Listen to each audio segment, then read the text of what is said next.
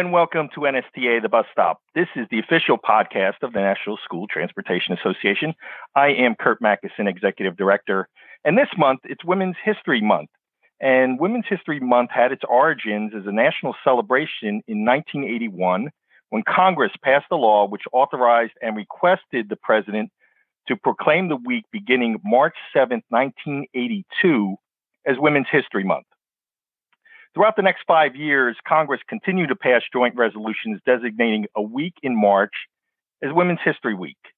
In 1987, after being petitioned by the National Women's History Project, Congress passed another law which designated the month of March 1987 as Women's History Month. Between 1988 and 1994, Congress passed additional resolutions authorizing the president to proclaim March of each year as Women's History Month. And since 1995, presidents have issued a series of annual proclamations designating the month of March as Women's History Month. These proclamations celebrate the contribution women have made to the United States and recognize the specific achievements women have made over the course of American history in a variety of fields. And so to kick off Women's History Month, we're pleased to have Carina Noble. She's Senior Vice President, Communications and External Affairs at National Express, and she's also President elect of the NSTA. So welcome to NSTA The Bus Stop, Carina. Thank you for having me, Curt. It's really nice to be here, especially celebrating such an important month. Yeah, and we're so pleased to have you on board at the bus stop.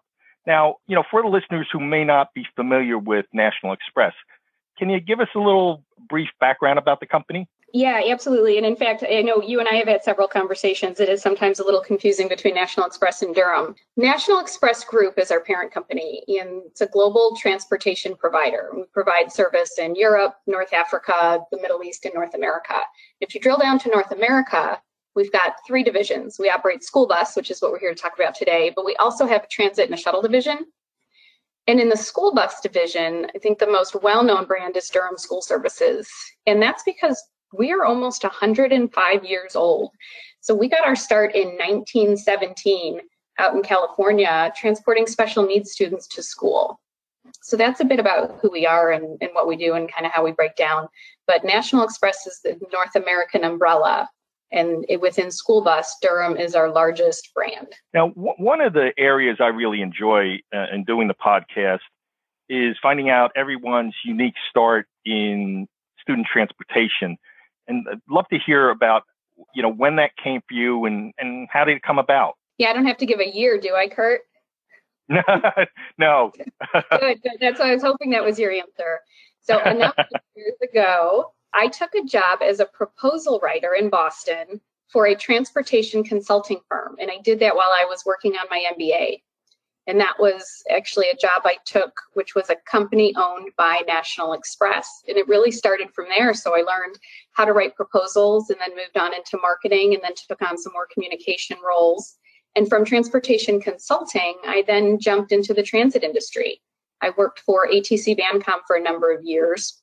And that's how I moved from Boston back to outside of Chicago, where I live now, which is where I grew up. And then ATC Vancom was purchased by a company called Connex, and they rebranded as Veolia, which is a popular brand that folks will know. And then from there, I moved into school bus. I moved to Durham to work with John Elliott Sr. And so it's a really quick snippet of my progression from transportation. Yeah, and you know, through your progression, uh, obviously come from the Chicago land area, and then over to Boston. We are thankful that you are a Yankees fan, so that you, you didn't stray off the straight and narrow, you know, in your career uh, that way. Yeah, no, I got to be careful what I say. I did. I met and married a New Yorker, and we've got two huge Yankee son fans, Yankee fans who are sons. Uh, we love going to ball fields, but you and I have had this conversation before. Yeah, we Boston is not their favorite team. yes, and and I guess listeners should also know that we like to give a fair amount of torture to our current president John Benish for his rooting for the White Sox too. Exactly, because I happen to be a Cubs fan. So yeah, John and I have a lot of fun banter. Great. Now, you, you know, uh, you know, you like so many people have had a you know unique you know transition in student transportation, but I'm sure it's still a passion for you. You bleed yellow. What, are some of the things you really enjoy about working in student transportation? Yeah, Curt, this is one of the, my favorite things to talk about. I love the purpose of the bus. You know, I'm not a bus junkie, but if you really think about what it means and what that bus means to some kids and some families, that's what I enjoy most. So, school buses help provide equity and access to learning. In my company alone, we get over a million kids to school every day. Uh, people who are not in the industry or don't aren't educated about student transportation may not realize or may not have given any thought to that if it were not for school buses some students wouldn't have access to the classroom, right? So they wouldn't get that education. Right. But even more, but even more important than that, if not for the bus, some kids wouldn't have access to a safe place for the day. Some wouldn't have access to breakfast or lunch. And if you remember back to early in the pandemic, when the schools first shut down, the conversation became about the crisis in kids' education because education was going to lag. But then, really quickly, the bigger issue became that there would be kids and families who did not have access to food. Uh, because there are families who rely on those services through school and they rely on our buses to get to school and so when you when you put that all together you realize that school buses are life changing that's my favorite thing to talk about about the industry. Yeah, and and speaking of that, I mean, um, your role model, it, you know, obviously you are very well versed in what you do with National Express, but you're also serving, you know, the past several years as an officer with, you know, NSTA. So you serve as a role model. What, what do you think it, if a, a young woman came to you and said, tell, tell me about student transportation. The field piques my interest you know, what do I need to know to get involved? Yeah, that's that's a good question, Curt. I think one of the key things is, gosh, there's a lot of opportunity.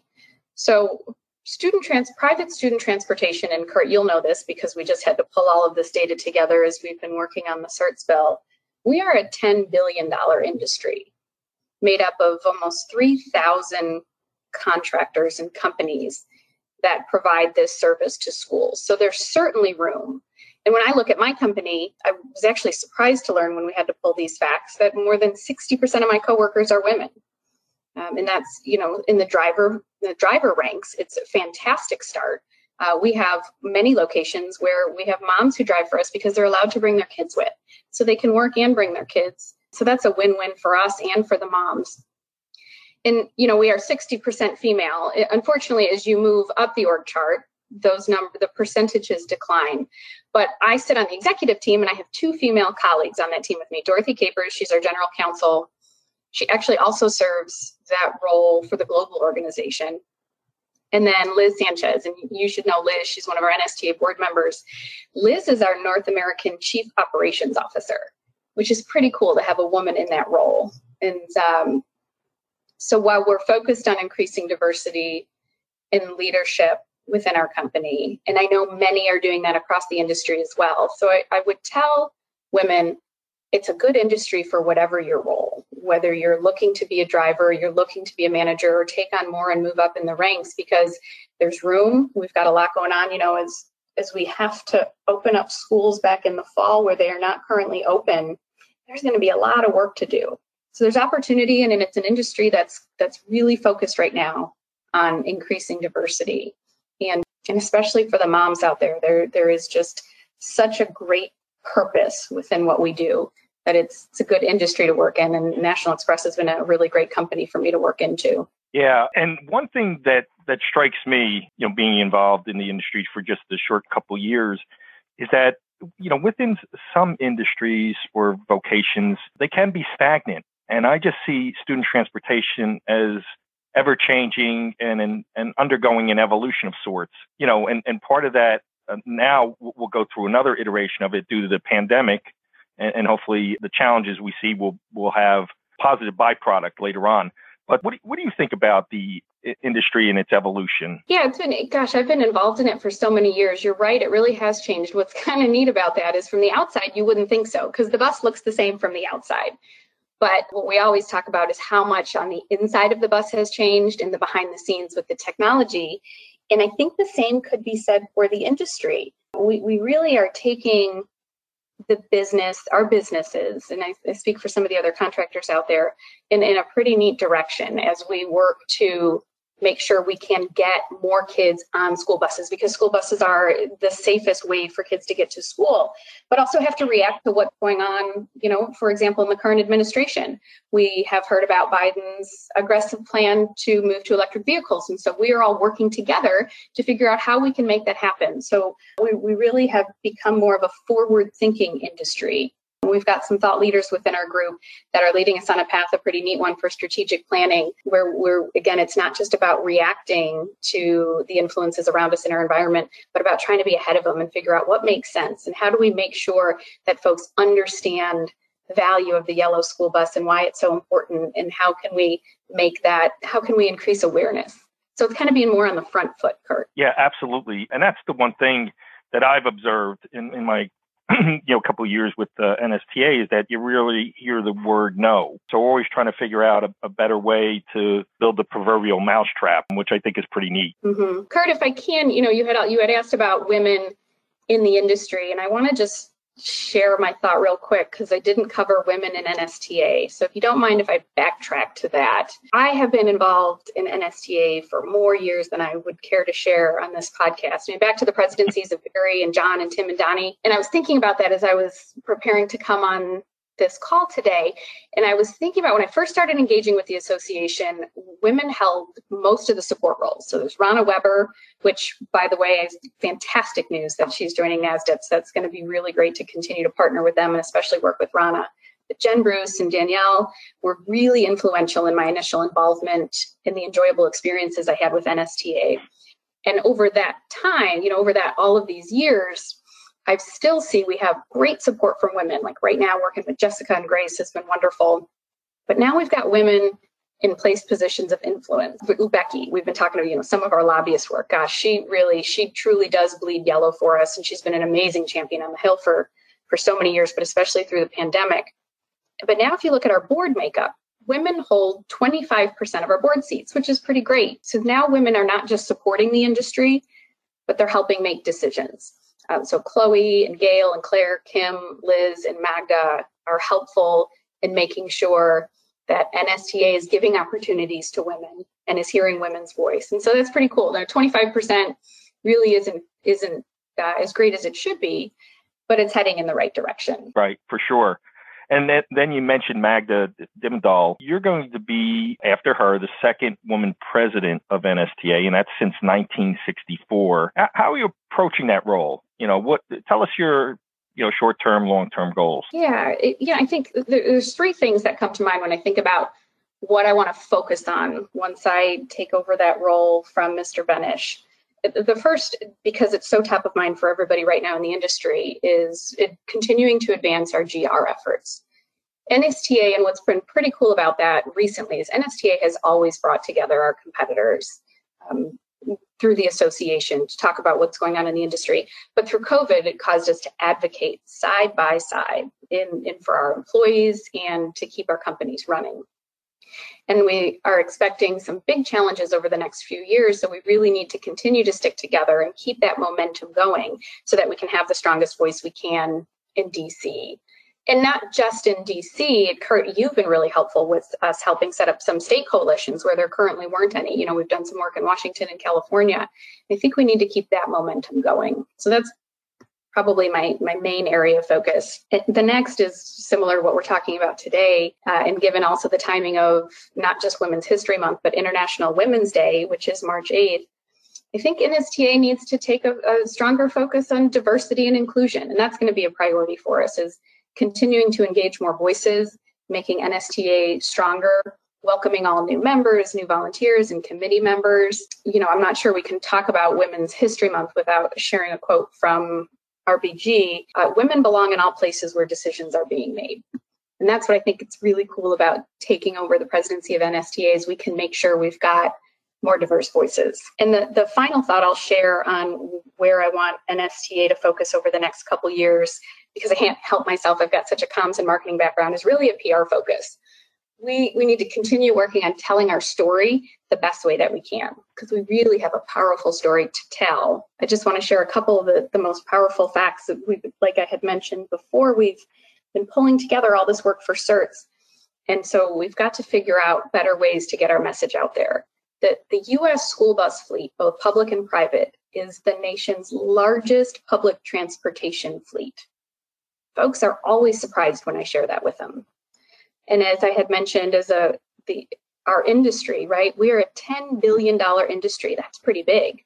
We've got more transportation know-how than any school district. School buses are the are proven to be the safest way for kids to get to school. And when we get them to school safely, which we do every day, we change their lives. So we just got to figure out how to package that up and how to get that message across uh, more effectively and increase awareness of what we do because what we do is really special. So that's what that's yeah. what I'll be focused on. Yeah, I, I couldn't agree with you more. And it's you know in, in some cases it took the pandemic for us to kind of synthesize all that information, package it, and and tell it to folks who were, as you pointed out, a little bit surprised about the size of the and, and scope of, of what we do each and every day. So yeah, I think that uh, I agree with you. That's very important as as we move forward to continue that uh, kind of momentum you know, as well, because it does have a ripple effect in, in different areas, you know, not only just lobby and advocacy, but also awareness, you know, for parents, because I think post pandemic, parents are going to be even more engaged in student transportation as well. No, didn't know if you had any thoughts on that. Yeah, well, you're absolutely right. I mean, as a mom, what the pandemic has done to our focus on schooling and logistics, being home or being in the classroom, transportation, sanitation, all of it. Yeah, I, I, think you're absolutely right. And you know, social media has given parents a voice louder and stronger than they ever had. But yeah, moving forward, I do believe we are going to have to work to better get our message out to parents. It's not just to the school districts or, as you said, to the legislators it's going to be important for us to make sure that the PTAs, for example, understand what it is we do and the benefits we bring to their schools because they will have a louder voice and they will be more engaged because everyone's been forced to be more engaged, especially as our, our kids have been learning right outside our office doors or right next to us at the kitchen table. So yeah, you're you're absolutely right. right. Yeah, uh, and uh, unfortunately, time's running short, and this has been such a great conversation. But I wonder if folks are interested in learning a little bit more about National Express. Where can they go to find out some information? Yeah, that's great. Well, our website for one, nellc.com but also social media. We are on LinkedIn, Facebook, and Twitter. And I think that's always a really good way for folks to better understand who we are and, and hear our voice. Great. Carina, I want to thank you for joining us at NSTA The Bus Stop. Once again, our guest this week, Carina Noble. She's Senior Vice President, Communications and External Affairs at National Express. And she's also the NSTA incoming president. So thanks so much, Carina, for coming on. Thanks for having me, Curt. And thanks for making sure you're giving time and attention to Women's History Month. I appreciate it.